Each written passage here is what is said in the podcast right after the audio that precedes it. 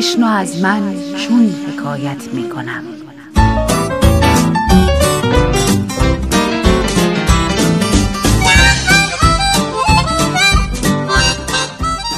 حکایاتی به قلم سمیه خطیبزاده با روایت بهناز بستاندوست.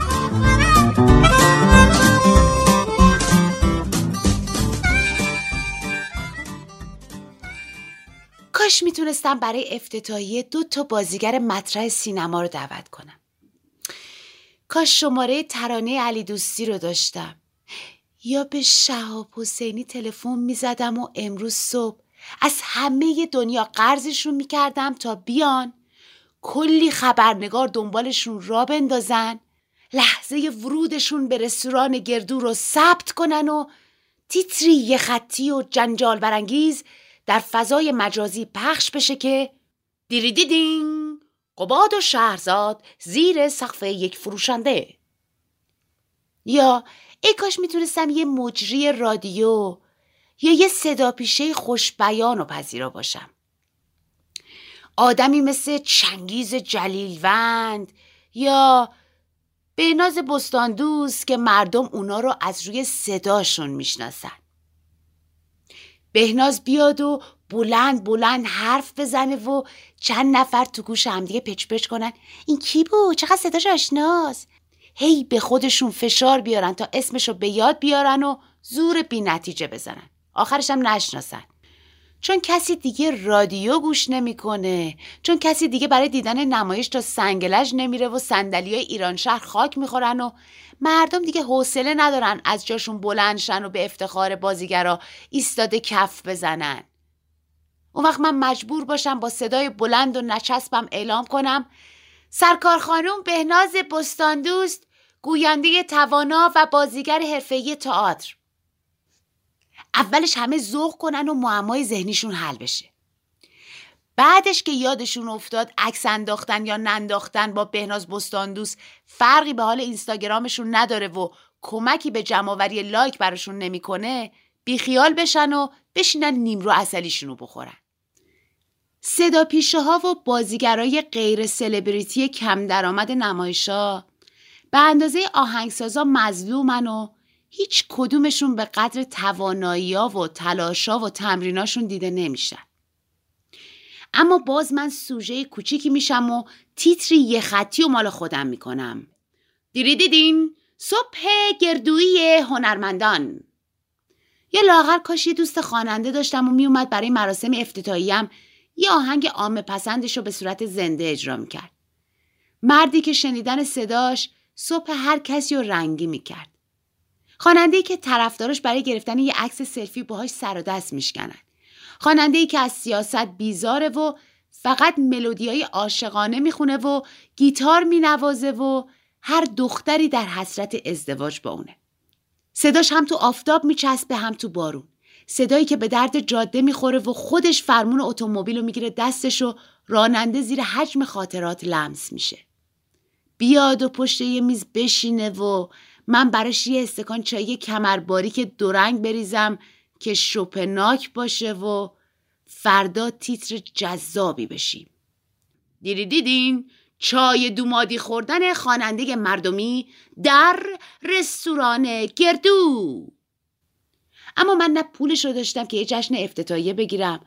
نه رابطه ای داشتم که وارد اینجور باندبازی ها بشم که بازیگرا و خواننده ها با لباس های عجیب و غریب روی تیکه موکت قرمز وایسن و پشتشون آرم رستورانم باشه و با لبخند لنز دوربینم رو تماشا کنن. عجب مافیایی دارن این هنرمندا. تا پای یه مدیر برنامه وسط نباشه و پول تعارفشون نکنه حاضر نمیشن برن یه رستوران صبحگاهی و نیم رو بخورن. اما همیشه ادعا می‌کنن ما عاشق مردم هستیم و بهترین قاضی نگاه شماست. اصلا بهتر که هیچ کدومشون نمیاد چطور می‌تونم از مهناز افشار بابت املت پول بگیرم؟ یا به امین حیایی بگم مثلا بیست من کارت بکشه؟ هر قد مشتریام عادی تر باشن مفیدتر کار می‌کنم. نیازی هم نیست هی بگم قابل نداره مهمون ما باشین. والا. نیلی دیشب استخون گونم رو ماچ کرد و بابت نداشتن مرخصی از من عذرخواهی کرد و گفت می‌دونی که چقدر کار توی شرکت هست. رئیس اصلا نمی‌ذاره یکم دیر برم سر کار. جای لباش هنوز روی صورتم مرتوب بود و می‌دونستم که به رئیس اصلا چیزی نگفته و ناشیانه داره برای تنها گذاشتنم دلیل میتراشه. همین که نیلی چوب لای چرخ تصمیمم نکرد من شک گذارم همین که آیه یس نمی‌خونه سپاس گذارم جواب دادم. نه بابا خبری نیست که بیای قربونت برم. آتش ولی منو نبوسید و گفت جوجه جان منم کلاس دارم ساعت هشت صبح. لبخند زدم و گفتم بیا بیا تو هم این ورم و ماچ کن تا از دلم در بیاد. اما آتش اون یکی لپم و کشید و دست خودشو ماچ کرد. یه حرکت نمادین در جهت ارتقای نبوسیدن مهارم که فقط از یه مرجع تقلید بانمک برمیاد. بابا اما نه از من دل خوشی داشت که سعیم نتیجه داده و مامانو دارم کم کم تبدیل می‌کنم به یه زن اجتماعی. نه از رستورانم خوشش میومد مامانم قرار بود تا ساعت 11 خورش قیمه رو بپزه و قابلمه به دست آژانس بگیره و بیا تا با همدیگه برنج کش کنیم. در نتیجه حتی یه جشن افتتاحیه مختصر و دو نفره هم در کار نبود. چراغ خاموش کردم و روی تخت دراز کشیدم و سقف و تماشا کردم که یه ترک بزرگ داشت. یه ترک تنهایی که تا لبه دیوار کش اومده بود.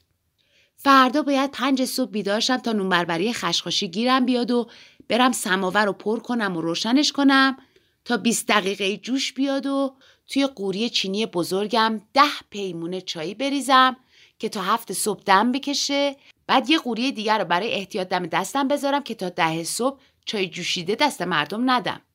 نمی‌دونم ایده صبحونه خوبه یا نه. اصلا کسی که زورکی بیدار میشه حاضر قبل از سر کار رفتن بیاد و بشینه و کره مربا سق بزنه؟ ترک سقف و تو تاریکی اتاق رسد می‌کنم و فکر می‌کنم اگه زرش پلو قیمه زور اصلا مشتری نداشته باشه چیکارشون کنم؟ چه شکست طولانی و اعصاب خورد کنی میشه. هنوز هوا تاریکه که تو صف نونوایی ایستادم. چند تا کارگر افغان زودتر از من اومدن و هر کدوم 20 تا بربری می‌خوان. لجم می‌گیره. نجات پرست میشم. تو دلم بی دلیل فوششون میدم از اینکه باید دو تا تنور صبر کنم تا نوبتم بشه حس خوبی ندارم.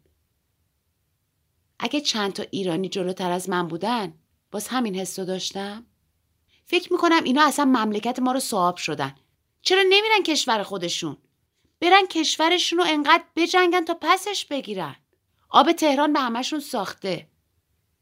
با زیر شلواری و کاپشن جلوی من وایساده. شلواری که پر از لکه های رنگه. سر ساختمون کار می‌کنه.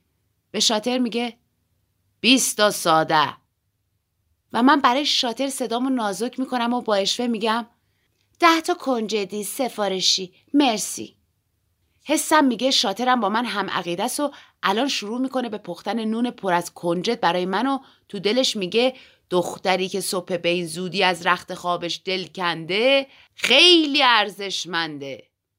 اما شاتر میگه اول نوبت این آغاز سرش پایین بود. تمام انرژی منفیمو جذب می‌کرد اما خودشو زده بود به اون راه. یه افغان پوسکلوف بود تو جامعه ای که دوستش نداره. امروز از بیگانه ها بیزارم چون فکرشم نمی کردم که چهل دقیقه تو صف وایسم. پوپولیستیم گل کرده. شاتر نونش رو روی میز توری آهنی می‌ذاره. افغان برمیگرده و میگه شما عجله داریم برداریم. نون سادش به درد من نمی‌خوره. جوابش رو نمیدم و لنگه ابروم رو بالا میندازم که دعوتش کنم به سکوت. به درد نخورترین قیافه کل عمرم رو براش گرفتم و تشکر نکردم. ساعت هشته و هیچ کس برای صبونه خوردن نیومده. از اینکه امروز اصلا دشت نگیرم نگرانم. اولین روز کاریمو باید با خاطره بد پشت سر بذارم. تکلیف این همه پنیر و تخم مرغی که خریدم چی میشه؟ هیچی دیگه تخم مرغا جوجه میشن و جیک جیک کنن تو رستوران بازیگوشی می‌کنن و هر جا دلشون خواست کسافت کاری می‌کنن. گوشتایی هم که خریدم تو فریزر میمونن و تبدیل میشن به گوشت یخی. شیشه های حبوباتم پر از پروانه میشه و سه تا گونی برنجم کرم می‌ذاره. منم میمونم همینجا و با جونورام زندگی می‌کنم و تا زمانی که بمیرم تبدیل میشم به یه معمای بزرگ برای همسایه ها. میمیرم و بوی گندم پلیس رو مجبور می‌کنه که قفل در رو بشکنه. ساعت هشت و نیمه و نونام رو به بیاد شدن پیش میرن.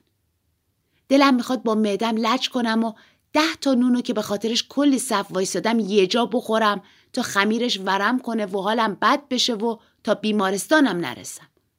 سماور کم می‌کنم. آفتاب داره کم کم پهن میشه که دو تا مرد در باز می‌کنن و سلام می‌کنن. دلم می‌خواد برم و دست بندازم گردنشون و سفت ماچشون کنم اما خودم رو کنترل می‌کنم و صبر می‌کنم تا میزشون رو انتخاب کنن تا براشون منو ببرم. کاش بال داشتم تا با پرواز قافلگیرشون می‌کردم تا اشتهاشون بیشتر بشه. میرم بالای سرشون. یکیشون میگه ما چند روزم منتظریم تا شما افتتاح کنین. مبارک است. وعده صبحانه بسیار خوب است. موهای دستم جوونه می‌زنه. کمرم یخ می‌کنه و بالاترم میلرزه. انگار روحی از وسط روحم رد میشه. چرا اولین مشتری من افغانه؟ این کارماست؟ این باستاب افکار منه؟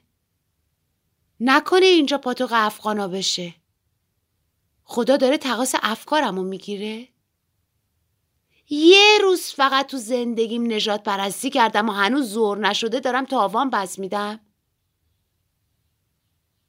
با دلزدگی می‌پرسم چی میل دارین؟ مثل ایرانیا لباس پوشیدن. تمیز و بدون لکه. جواب میده؟ هر چی شما صلاح میدانی برای ما بیاورین لطفا.